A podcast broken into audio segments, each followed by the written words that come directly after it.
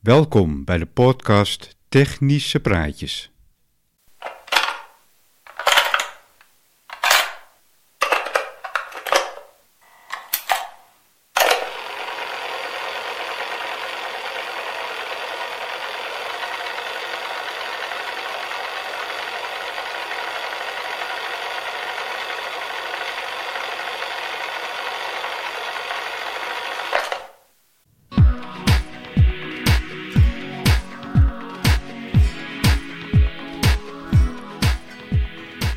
Nostalgische bui dacht ik na wat er allemaal in hemelsnaam de laatste decennia allemaal is verdwenen.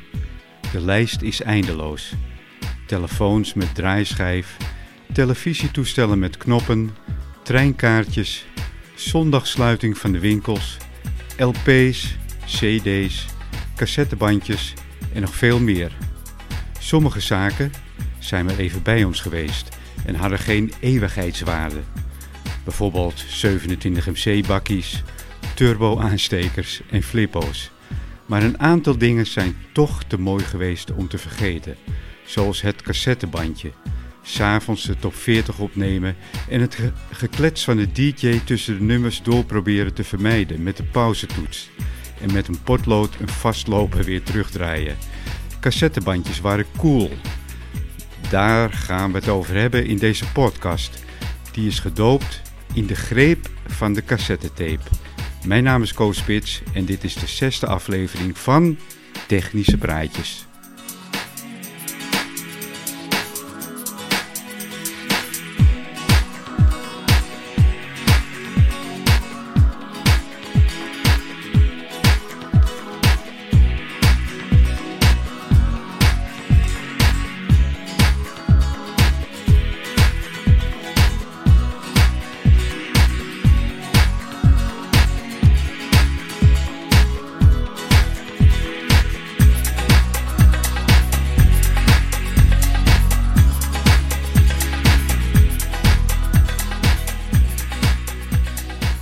Wat heeft een potlood met een cassettebandje te maken? Daarmee ging je hem opwinden of terugwinden. Het heen en weer winden van de cassettebandjes. Dan kon je het eh, bandje weer eh, helemaal mooi opdraaien als hij eruit was gelopen. Als de geleiding niet goed werkte in je cassettedek. Ja, dan kun je hem aandraaien, strak draaien. Daar kun je hem mee opwinden. De nieuwe TDK-cassettes, de professional reference van TDK. De ideale cassette voor elke recorder. De hi-fi norm royaal overtroffen. TDK, de meest geprezen cassette ter wereld. TDK. Dat de LP, het vinyl, in het digitale tijdperk een comeback maakte en niet meer weg te denken is uit het aanbod van eh, de geluidsdragers, is eigenlijk nog wel te snappen. Die mooie hoes, het geluid, dat nostalgische gekraak van de naald op de plaat. Maar het cassettebandje, dat stomme plastic dingetje met zijn ruisige geluid en die goedkope uitstraling. Die had je toch alleen maar om eh, muziek in, je, in de zelfgekozen volgorde af te luisteren. En voor in je Walkman en voor in de auto en voor je eigen stem op te nemen. Maar je kunt de uitvinding van het cassettebandje gerust revolutionair noemen. Een compact medium waar men mee kon opnemen en afspelen, dat bestond nog niet. Er ging een nieuwe wereld open. En je kunt dit de voorloper noemen van de huidige personal audioapparaten, door de uitvinding van het cassettebandje. Philips is eh, de uitvinder, de Nederlandse uitvinder van het cassettebandje en de eerste maker van het cassettebandje. Zo'n 40 jaar geleden was dit een hit. Toen niet meer weg te denken.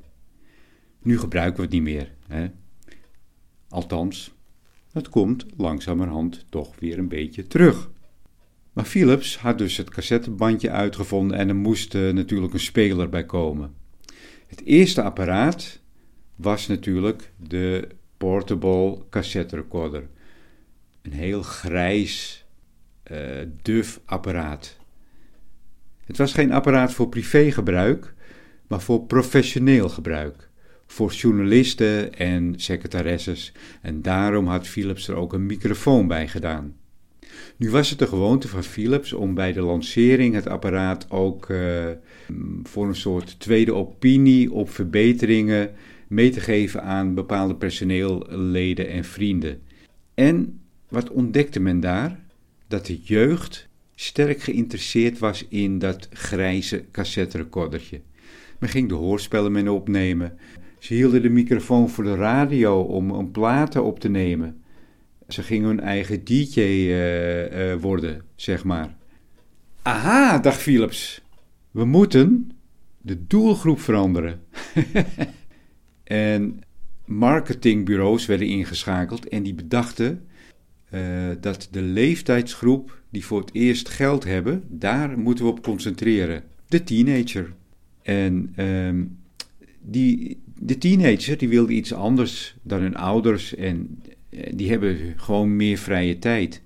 En voor het eerst werd er op die doelgroep gericht met dat duffe, grijze cassetterecordertje.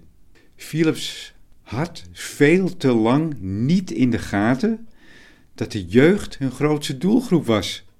Maar daar komt verandering in, want Sony kwam in beeld. Sony die ging zich ermee bemoeien en Sony bedacht in 1979 de Walkman. En die bedacht de portable koptelefoon daarbij. Een gouden set. Sony heeft daar meer in verdiend, aan verdiend moet ik zeggen, dan Philips ooit eraan zou kunnen verdienen. En Philips is daar nog steeds niet blij mee, op zijn zachtst uh, gezegd.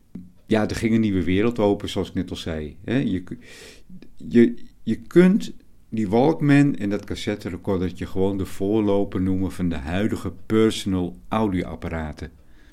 Eindelijk kon je je onderscheiden op straat of in het park of ja, met je eigen muziek. En Sony die zag dus wel die mogelijkheden die Philips niet zag.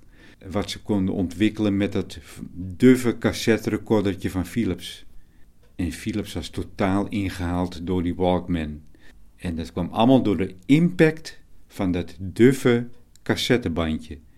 Van dat cassettebandje, dat plastic dingetje met zijn ruisige geluid en die goedkope uitstraling. Ja, nogmaals, het was zo'n revolutionaire uitvinding. Als het cassettebandje er niet geweest, was de Walkman er niet geweest. En ja, de Walkman was natuurlijk de voorloper van de huidige personal audioapparaten. Een mega succes. Dankzij de Nederlandse uitvinding van Philips. En daarbij is de comeback van het cassettebandje meteen wat genuanceerd. Toen de LP zijn comeback begon, zei iedereen van... Ah, dat is even een, een, een nostalgische opleving. Maar dat hoor ik nu al tien jaar. En de omzet van vinyl stijgt nog steeds. De platenmaatschappijen die zijn natuurlijk heel makkelijk over te halen om het weer op cassette uit te brengen, want het is aanzienlijk goedkoper, de productie. En wat met vinyl is gebeurd, kan ook zomaar met cassette gebeuren. Momenteel bestaat er in Nederland al een bandjesfabriek, en zo heet die ook, de Bandjesfabriek in Lochem. En die produceren al jaarlijks 20.000 bandjes. You are witnessing the ultimate miniaturization of the cassette player. The creation of microcircuitry, the smallest motor of its kind. The reinvention of the wheel, the chassis, the case. You are witnessing the birth of the Super Walkman from Sony. Never has so much genius been coaxed into so little space. Cassettebandjes kwamen in drie smaken: ferro, chroom en metal. De echte audiofiel die gebruikte natuurlijk metalcassettes, maar die metalcassettes waren behoorlijk aan de prijs. De echte taper gebruikte chroomcassettes. Liefst uh, de TDK SA, hè. Dat, dat waren de bandjes. De, de SA van TDK. dat was het beste merk volgens uh, al je vrienden. Hoe korter die tape, hoe sterker. Dus sommige tapes zweren bij de korte cassettes van 60 minuten. Omdat de band gewoon dikker was en ja, er werd dus minder rek veroorzaakt. Logisch. De grote massa gebruikte echt bandjes van 90 minuten. Een ideale lengte, want op elke kant paste precies één LP. Op het uh, kartonnetje dat achter in het plastic doosje hoorde, schreef je netjes welke nummers uh, er al op je bandje stonden. Hoewel netjes. Meestal bleken net wat meer liedjes op je cassette te staan dan dat de regels beschikbaar waren. Kent het nog wel. Of misschien wel niet. In het begin van je tapecarrière zette je bij elk liedje ook nog welke tellenstand het begon. De meeste cassettedecks beschikten over een driecijferig mechanisme dat de stand bijhield. De cijfers rolden prettig analoog voorbij. Was je tape klaar, dan plakte je de meegeleverde gezellige stickertjes erop, die je ook weer kon beschrijven. En natuurlijk kruiste je het vakje ruisonderdrukking aan. Als je dat uh, tenminste niet vergeten was om je Dolby in te schakelen. De eerste cassetterecorders waren natuurlijk mono en geluidstechnisch uh, erg matig. Ze waren eigenlijk meer voor, voor, uh, voor spraak bedoeld dan voor muziek. Maar verbeteringen in uh, mechanische stabiliteit, elektronica, betere bandsoorten en ruisonderdrukkers, die zorgden natuurlijk later voor hi-fi stereogeluid. Dat bij een goed afgeregeld dek gehoormatig niet of amper van een CD-geluid te onderscheiden was. Er kwamen ook later dubbele cassettedecks, zodat uh, er gemakkelijk een kopie gemaakt kon worden. En uh, ze hadden zelfs de optie om de kopieersnelheid te verhogen, uh, zodat het bandje sneller gekopieerd kon worden dan, zeg maar, tussen aanhalingstekens in de echte tijd. Ja, dat proces ging natuurlijk echter wel met verlies gepaard. Uh, door auto-reverse, dus automatisch omkeren, hoefde de audiocassette niet meer omgekeerd te worden. Ik denk dat er nog heel veel cassettedecks in, in huishouden staan hoor.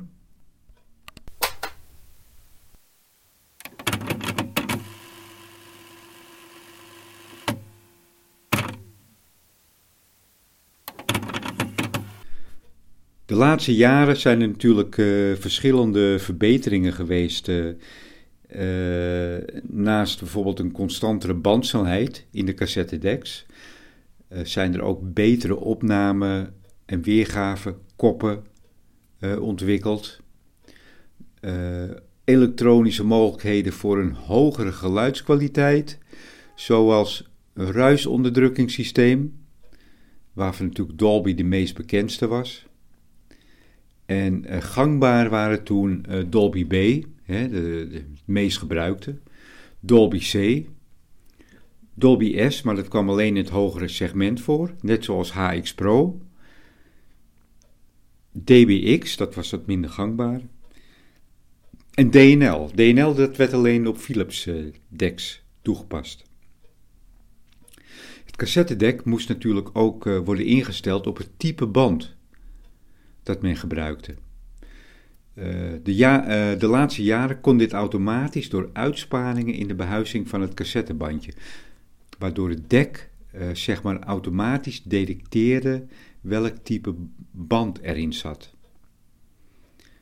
Ook kon door nieuwe bandmaterialen de band steeds dunner worden gemaakt, sterker. waardoor dus steeds langere banden in dezelfde cassette pasten. Uh, naast die twee keer 30 minuten werd er natuurlijk ook een twee keer 45 minuten op de markt gebracht. De meest bekende, de C90. Uh, daarna was er nog een twee keer 50 minuten, de C100. En daarna kwam nog de twee keer 60 minuten, de C120.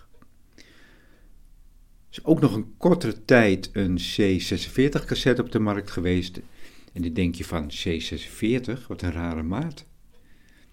Maar dat komt overeen met 2 keer 23 minuten. En 3 keer, uh, 23 minuten is eigenlijk net de gemiddelde speelduur van een LP. Dus daar was ook al over nagedacht.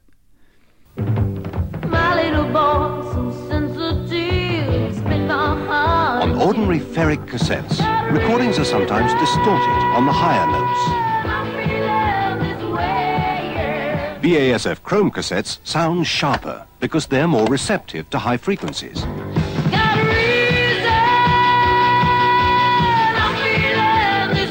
So switch to BASF Chrome cassettes for spot-on sound. De cassettebandjes zijn in de loop der jaren sterk verbeterd. De bekendste merken waren onder andere TDK, Maxell, Basf, Sony, Philips natuurlijk niet te vergeten, Memorex en Fuji. Ook de afspeelapparatuur, de cassettedecks, die verbeterde natuurlijk in de loop der jaren sterk. Bekende merken waren Sony, Akai, Teac, Denon, natuurlijk Philips, Aiwa. En in het betere segment uh, hadden we natuurlijk Tascam en Nakamichi. Wat ik al eerder heb vermeld is uh, dat de cassettedecks op een gegeven moment met een auto-reverse functie werden uitgevoerd. Bij de meeste spelers moest uh, de cassette fysiek worden omgedraaid om kant B te beluisteren. Maar in de loop der jaren kwamen dus die zogenaamde auto-reverse decks op de markt, waardoor je dus zonder omdraaien weergave van beide kanten mogelijk maakte. Bij de meeste decks gebeurde dit door het omdraaien van de opname- en weergaveknop als het eind van de tape eh, bereikt was. Maar dat resulteerde in een onderbreking van het opgenomen materiaal van ongeveer, nou pakweg 8 seconden. Cassettes bevatten aan beide einden een aanloopstrook die uit materiaal bestaat waarop geen magnetische laag is aangebracht en waarop dus geen eh, geluid kan worden opgenomen. Akai bijvoorbeeld produceerde decks die de overgang van de magnetische tape naar de aanloopstrook herkende, waardoor de onderbreking minder dan een seconde duurde. Nakamichi bracht een kwalitatief hoogstaand dek op de markt met een voorziening aan de buitenzijde van het apparaat die de cassette fysiek omdraaide. Ook Philips produceerde een recorder die de cassette op deze manier uh, omdraaide. Andere noviteiten bij cassettedecks waren onder andere het gebruik van dubbele toonassen. Het toevoegen van uh, een uh, opnamedempingsfunctie, uh, de zogenaamde rec-mute, en het mechanische telwerkje, het analoge telwerkje, werd vervangen door een digitaal telwerk. Al dan niet met een real-time teller in minuten en seconden. En het motorisch openen en sluiten van het cassettevak. Dat was helemaal luxe natuurlijk. Door het gebruik van een microcomputertje kon op sommige cassettedecks, nadat de speelduur van de cassette door de gebruiker werd ingegeven, exact worden berekend hoeveel minuten en seconden er nog resteerden voor de opname. Ook werden cassettedecks van begin van de jaren 80 voorzien van muziekzoeksystemen. Deze systemen reageerden op korte, blanke gedeelten tussen de muziekstukken in. Hiermee kon de gebruiker snel naar het volgende of het vorige nummer spoelen. Vergelijkbare muziekzoeksystemen waren bijvoorbeeld Introplay, waarbij het cassettedek van elk muziekstuk op de cassette de eerste paar seconden liet horen. Uh, Blank Search, waarbij het dek op zoek ging naar een nog niet opgenomen gedeelte op de cassette. En Rec Cancel, waarbij de gebruiker uh, tijdens een opname kon terugspoelen naar het begin van deze opname. Door fabrikanten uh, waren er verder nog uh, diverse varianten op deze systemen bedacht. Zo waren er ook cassettedecks waarbij de volgorde van de af te spelen nummers per kant of zelfs voor de hele cassette geheel programmeerbaar was. Om te voorkomen dat op een cassettebandje uh, met opgenomen muziek per ongeluk een nieuwe opname werd gemaakt, waardoor dan de oude opname gewist zou worden, uh, kon men op de rugzijde van het bandje een plastic palletje verwijderen. Dat weet u vast nog wel. Waarbij een opening vrijkwam die de opname door een ingebouwde blokkade van het cassettedek voorkwam. En daarmee het bandje tegen zeg maar, ongewenste opname beschermde. Muziekcassettes waren op deze manier beveiligd tegen nieuwere opnames. Wilde men toch een nieuwe opname maken, dan kon men het gaatje, het, het vierkantje wat open was gebroken, afplakken met, afplakken met een tapeje, waardoor, waardoor de opname weer uh, mogelijk werd. Herkent u dat nog? Take a cassette out of its case, and most people just see an empty box. But Sony saw something quite different.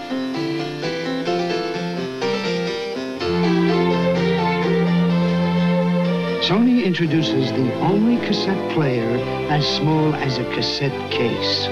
The incredible sounding Super Walkman. Vreemd genoeg besluit Philips het patent vrij te geven op de compact cassette. tal van bedrijven die gebruiken het octrooi. Dat zorgt voor een hele snelle ontwikkeling, een wereldwijde acceptatie van de nieuwe geluidsdrager.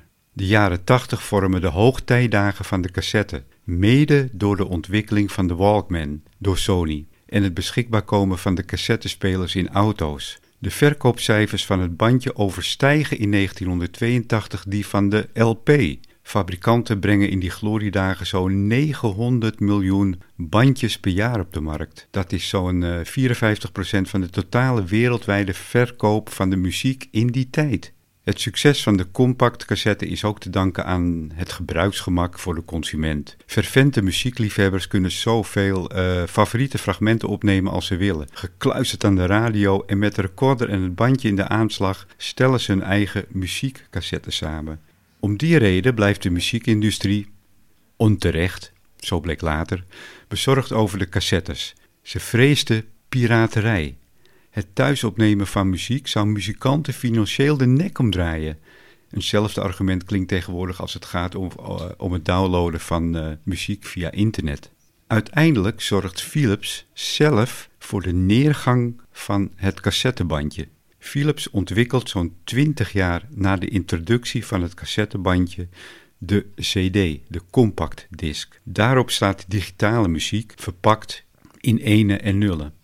Vanaf begin jaren 90 loopt de verkoop van het bandje, van het cassettebandje, sterk terug. Nog voor 2000 wordt de compact cassette, de audiocassette, doodverklaard. In 2001 is het marktaandeel nog maar 4%. Volgens de schatting zijn er wereldwijd zo'n 50 tot 100 miljard bespeelde en onbespeelde cassettes verkocht. Toch blijkt het bandje niet helemaal volledig afgedraaid. Met name onder uitgevers van audioboeken is de cassette nog steeds populair. Luisteraars prefereren het bandje omdat je daarmee gemakkelijk verder kunt gaan waar je gebleven was. In de derde wereldlanden die de langspeelplaat hebben overgeslagen, blijft de cassette nog lang de onbetwiste geluidsdrager.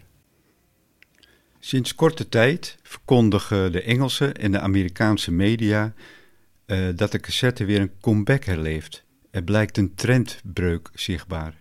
De cassette is een cult geworden. De verkoop van de bandjes zit weer in de lift. Er zijn zelfs bedrijven die beweren dat de cassette sinds kort weer de belangrijkste bron van inkomsten van het bedrijf is. Reden? Bepaalde muzieklabels kiezen liever ervoor om hun albums uit te brengen op cassette vanwege de lage kosten en vanwege, hoe ironisch het ook klinkt, piraterij. Het kost namelijk extra moeite om tape-muziek op internet te zetten. Ook waren de muziekpuristen die sowieso niets moeten hebben van het geluid in ene en nullen. Volgens hen levert analoge muziek de beste kwaliteit. Maar meestal houden zulke muziekliefhebbers het overigens bij de LP en niet bij de cassette. Maar de cassette is op zijn retour. Geloof me.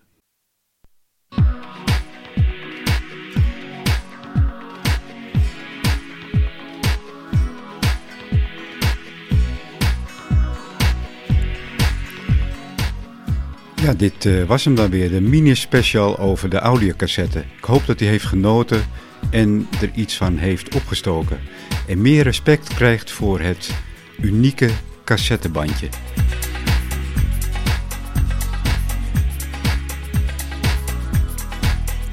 Heeft u reacties op deze uitzending? Mail naar technischepraatjes.zikko.nl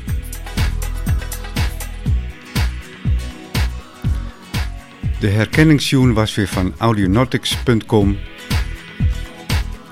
En wij zijn zoals gewoonlijk weer te beluisteren op iTunes, Spotify en Soundcloud.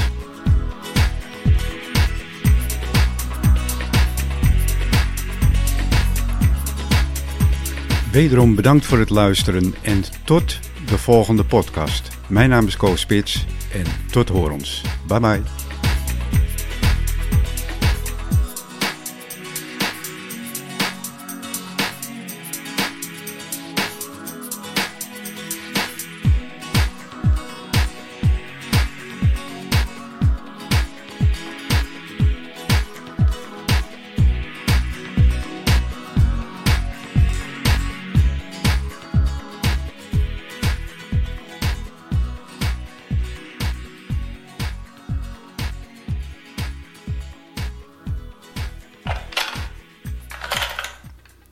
Zo, die staat er weer op.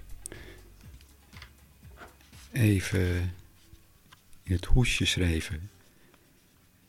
Opname technische praatjes in de greep van de cassettetape.